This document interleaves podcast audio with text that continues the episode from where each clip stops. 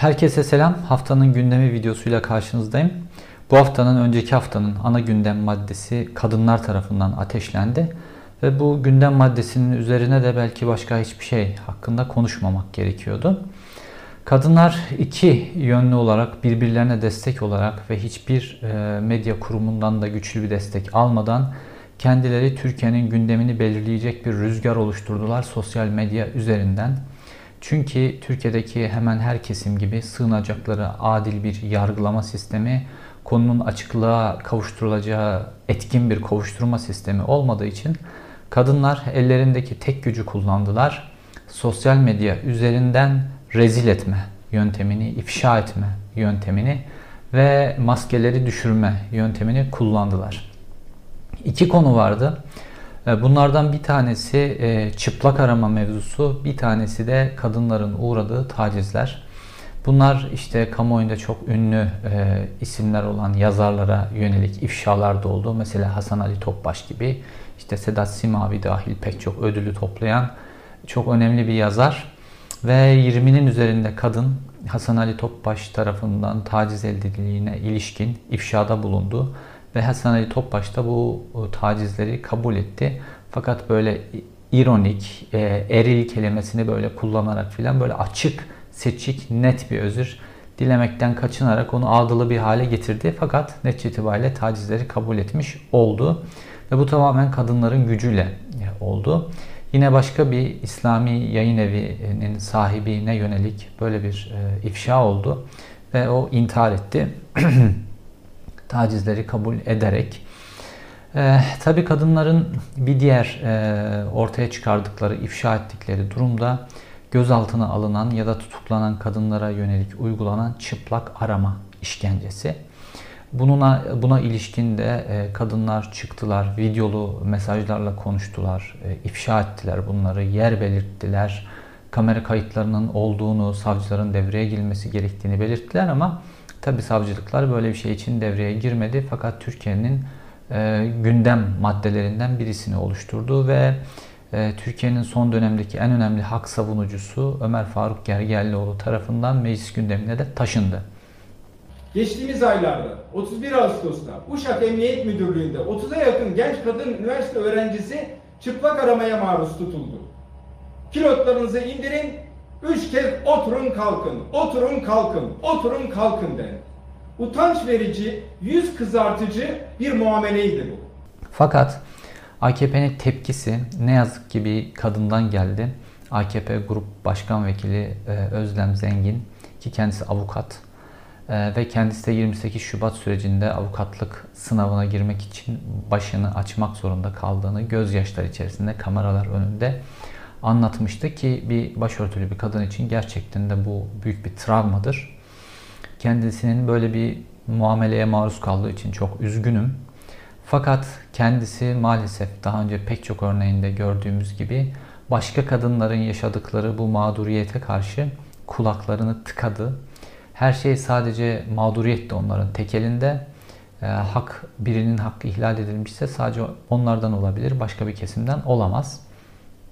Oysa gerek gezi sürecinde gözaltına alınan kadınlar, gerekse son dönemdeki işte terör operasyonlarında, siyasi operasyonlarda gözaltına alınan kadınlar çıplak aramaya maruz kaldıklarını ve çıplak aramanın Türkiye'nin çok uzun süredir bir gerçeği olduğunu bizzat kendi tecrübeleriyle ifşa ettiler. Fakat buna rağmen onlarca şahide, onlarca videolu anlatıma rağmen Özlem Zengin Türkiye'de çıplak arama yoktur diye ve Ömer Faruk Gergerlioğlu meclisi terörize ediyor diyerek olayın üstünü kapatmaya çalıştı. Kendisi de benzer daha hafif bir mağduriyet yaşamış olmasına rağmen. Ömer Faruk Gergerlioğlu kadar ben meclisi terörize eden başka bir milletvekili görmedim yani. Bunu çok net ifade edeyim. Bunu biraz açar mısınız lütfen? Şunu söyleyeceğim. Şimdi kendisinin geldiği bir yer var. Orayı siz artık bağlarsınız nereden geldiğini.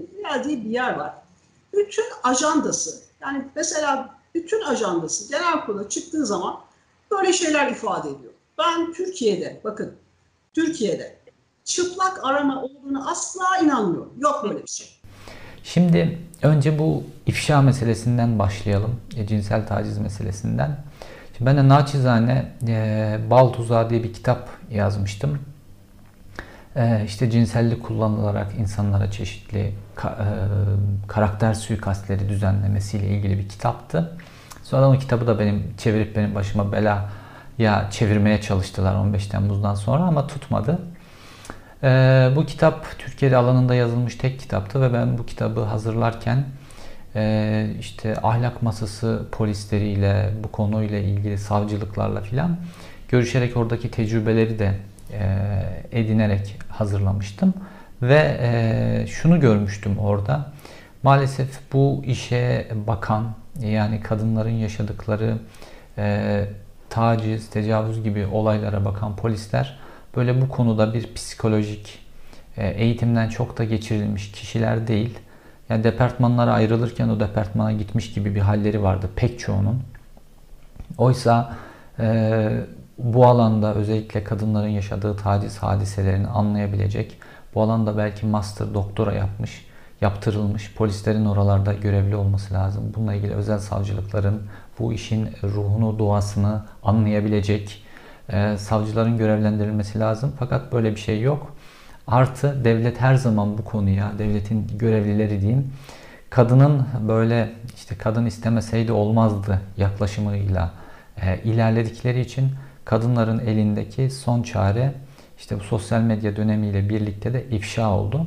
Türkiye'de son yıllarda zaman zaman çeşitli ifşalar oldu. Fakat son dönemdeki ifşa özellikle Hasan Ali Topbaş'la birlikte başlayan son derece etkin bir ifşa mekanizması oldu. Ve kadınların kendi başlarına oluşturdukları baskının gücüyle karşı tarafa da bu işi itiraf ettirecek noktaya kadar gittiler ki tacizciler bir daha başka kadınları taciz edemesin. Zaten bunun ana motivasyonu da bu tacizin durması şeklindeydi. Eminim Hasan Ali Topbaş açısından artık bu saatten sonra durmuştur diye umuyorum. Ve başka yazarlara yönelik de taciz hikayeleri, taciz ifşaları devam etti. Sonra medya dünyasına yönelik Melis Alphan, kendisi genç bir gazeteciyken ona yönelik tacizi ifşa etti. Fakat Türkiye'nin bir gerçeği, Avrupa'nın bir gerçeği, dünyanın her tarafında bu oluyor. Sadece medya dünyasında, edebiyat dünyasında değil, üniversitelerde, her yerde bu taciz hadiseleri gerçekleşiyor. Fakat buna devletin, kamuoyunun yaklaşımı önemli. Bazı kişiler, mesela İsmail Saymaz gibi, işte bunun ifşa yeri sosyal medya değildir, burada mahkeme kurulmaz, bunun yolu gidip savcılıklar filan gibi tweetler attı. Yani kadınlar bu işi, bu konuyu sosyal medyanın gündemine getirme konusunda herhangi bir hevesli değiller. Fakat tıpkı kadına yönelik şiddet gibi, çaresizlikten ya da kaybolan kadınlar gibi çaresizlikten bu yapılıyor. Çünkü gidip başvurduklarında bir adalet mekanizmasıyla, etkin bir soruşturmayla karşılaşmıyorlar. Gidip polise şiddetle ilgili başvuru yapan kadınların daha birkaç saat üzerinden geçmeden şikayetçi oldukları kişiler tarafından öldürüldüklerini biliyoruz.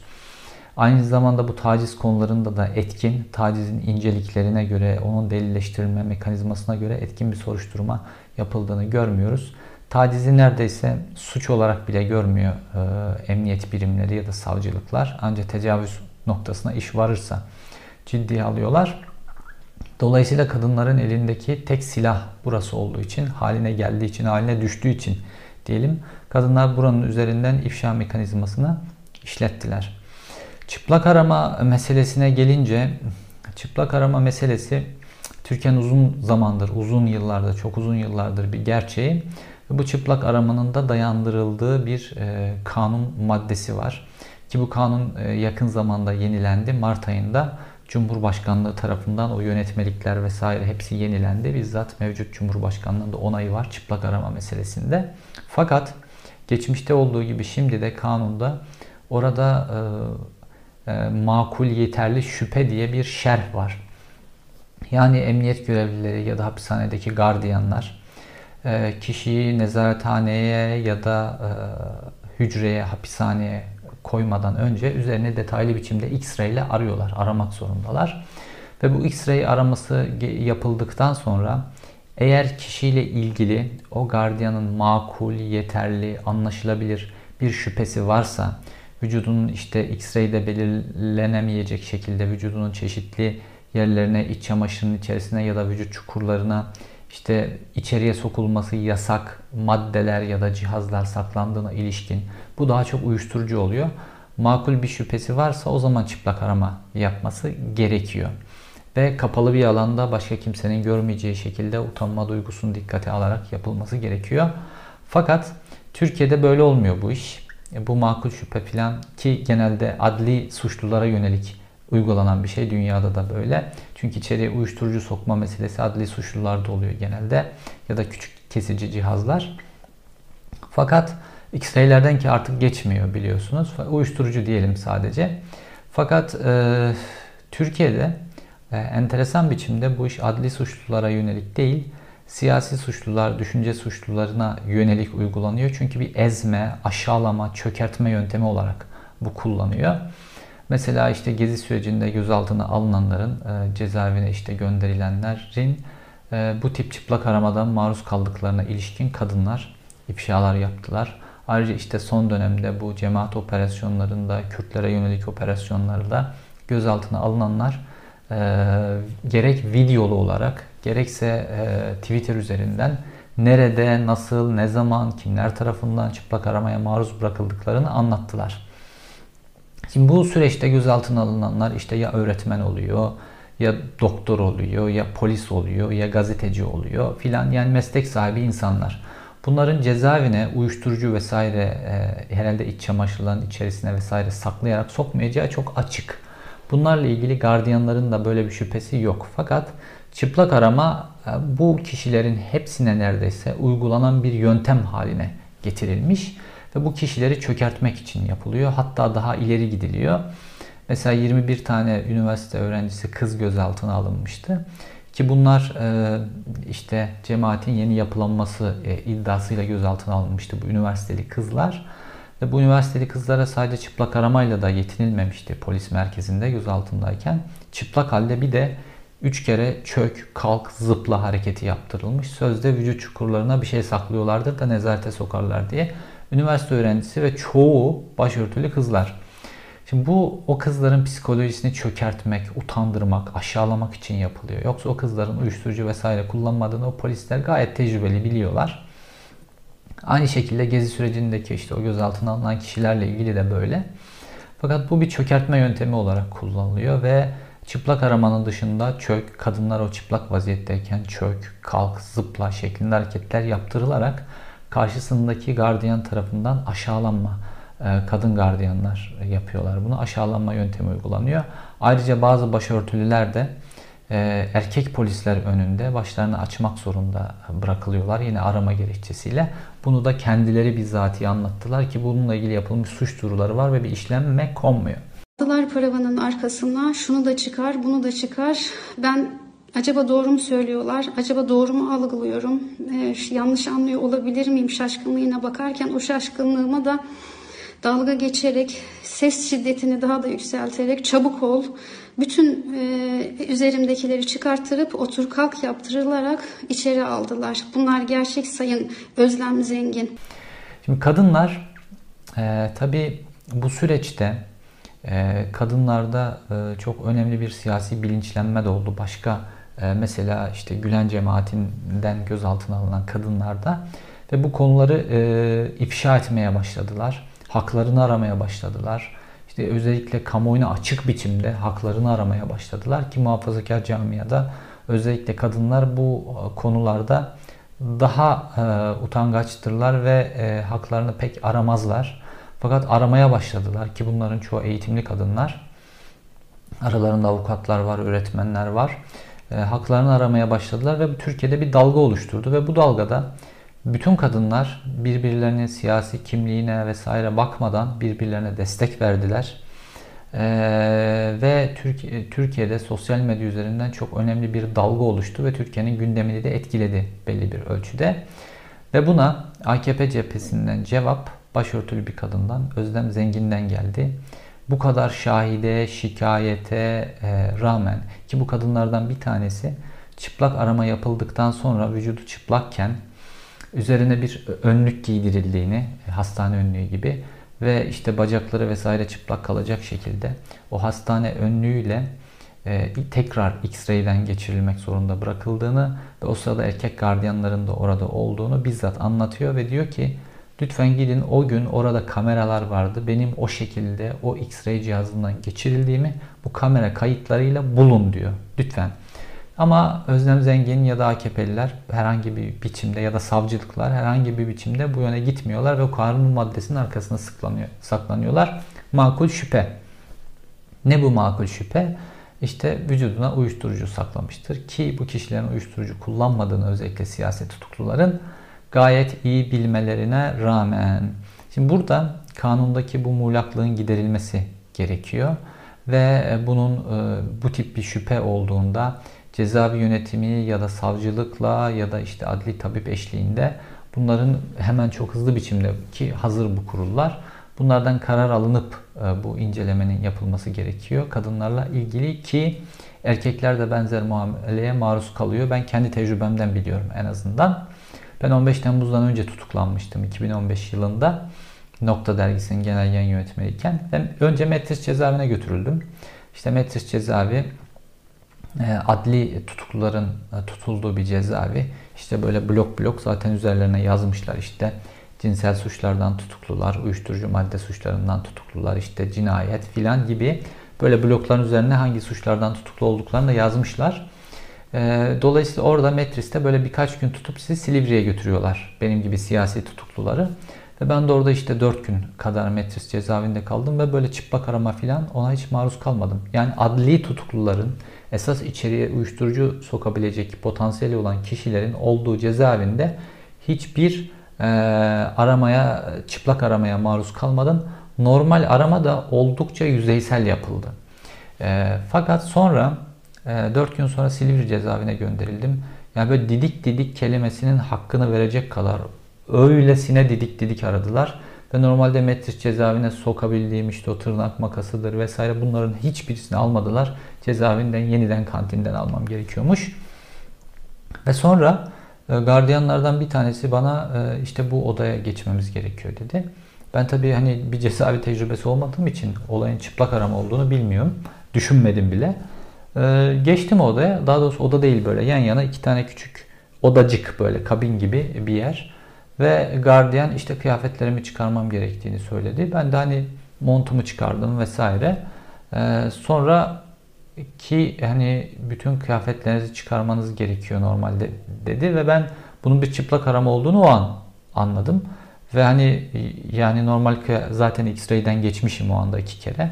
Yani böyle bir şeyin mümkün olmayacağını ve benim buna evet demeyeceğimi gardiyan da biliyor, ben de biliyorum ve gardiyan da o zaman 2015 ve benim gazeteci kimliğimden dolayı beni buna zorlamadı açıkçası.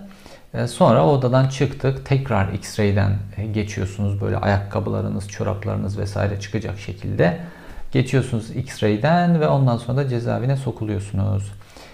Fakat eminim ki orada hani benim gibi böyle gazeteci filan yayın yönetmeni olmadan gelen kişiler orada erkekler de çıplak aramaya maruz bırakıldılar. Ve bu bir aşağılama yöntemi olarak kullanılıyor ki Silivri cezaevi gibi cezaevlerinde bu X-ray'ler maksimum hassasiyet düzeyine getirilmişler. Yani böyle üzerinizdeki gömlekteki metal düğme ya da montunuzdaki metal düğmeye bile ötecek kadar küçük metal hassasiyetleri var. Buna rağmen işte bu tip muamelelere Türk halkı maruz bırakılıyor. İnsanlar, siyasi tutuklular maruz bırakılıyor. Fakat kadınların bu konu hakkındaki dayanışmaları son derece önemliydi. Ve kadınlar bu konuda bütün devlet mekanizmasını karşılarına alarak, daha büyük mağduriyetler yaşama ihtimallerini de karşılarına alarak, ve hiç kimseden de destek beklemeden, konvansiyonel medyadan, internet medyasından ya da hiç kimseden destek beklemeden sadece kendi güçleriyle gündem oluşturdular ve bu konuda hepsi tamamen birbirine destek verdi küçük bir azınlık dışında ve azıcık vicdanı olan herkes de bu konuda onlara destek verdi. Bu taciz konusunda da Maalesef Türkiye'de de dünyada da bunun engellenmesi ancak işte mahalle baskısı mı dersiniz adına ne dersiniz? Ancak bu tip ifşalarla olabiliyor ki Amerika'da da yakın dönemde ancak bu tip ifşalarla bazı kişilerin işledikleri suçların ortaya çıkartıldığını gördük. Fakat Amerika'da özellikle ünlü kişilere yönelik bu tip ifşalar olduğunda yani bir kadın çıkıp bu kişi beni ifşa etti. Bütün kamuoyundaki o saygınlığına meydan okuyarak bu kişi beni taciz etti dediğinde başka taciz edilmiş kişiler de kadınlar da ortaya çıktığında daha sonra yargı mekanizmasının devreye girdiğini gördük. Ve bu kişiler yargılandılar. Fakat Türkiye'de mesela Hasan Ali Topbaş hakkında 20 dolayında kadın çıkıp bu taciz iddiasını anlatmasına rağmen bununla ilgili bir savcılık devreye girip de bunun bir suç olduğu, bu kadar şahit olduğu buna ilişkin bir mekanizma başlatmıyor. Yani adeta bunun üzeri örtülüyor ve hatta işte yandaş medyadan nedense bu konudan rahatsız, yandaş medyanın yöneticileri rahatsız herhalde bu konudan, bu konuların böyle sosyal medyada konuşulmasından. O kadınları itibarsızlaştırmak için kadınların işte ait oldukları dünya görüşünden vesaire çeşitli aleyhte haberler yaparak konuları itibarsızlaştırmaya çalışıyorlar. Kadınlar buna da meydan okuyor. İşte bu tip baskı dönemlerinde kadınların cesareti her zaman çok örnek olmuştur. İşte bu KHK'lar meselesinde işte Nuriye Gülmenler, Acun Uluçalılar sokağa çıkmıştır. Ve insanların ben KHK'lıyım demekten korktukları, etiketlenmekten korktukları dönemde onlar işimizi geri istiyoruz diye sokaklarda eylem yaptılar ve Türkiye'de KHK'lıyım demeyi meşru hale getirdiler. Ve şu anda sosyal medyada kadınların son derece etkin olduğunu görüyoruz. Ve Türkiye'nin pek çok konuşulamayan meselelerinde tabuların kadınlar üzerinden yıkıldığını görüyoruz. Ki ben 15 Temmuz sürecinden sonra özellikle artan insan hakları ihlalleri meselelerinde pek çok haber yayınladım. Ve bu haberlerde gerçekten kadınların daha cesur, yaşadıklarını anlatma konusunda daha cesur olduklarını, yargı mekanizmaları karşısında da daha cesur olduklarını, daha kırılgan yönleri olmasına rağmen, bedenleriyle ilgili istismar edilebilecek kırılgan yönleri olmalarına rağmen daha cesur olduklarını gördük. Bu haftanın konusunu sadece buna ayırmak istedim. Benim için çok önemli bir konu. Lütfen siz de sosyal medya üzerinden gerek ifşalar konusunda gerek ise bu çıplak aramalar konusunda duyarlılığınızı devam ettirin.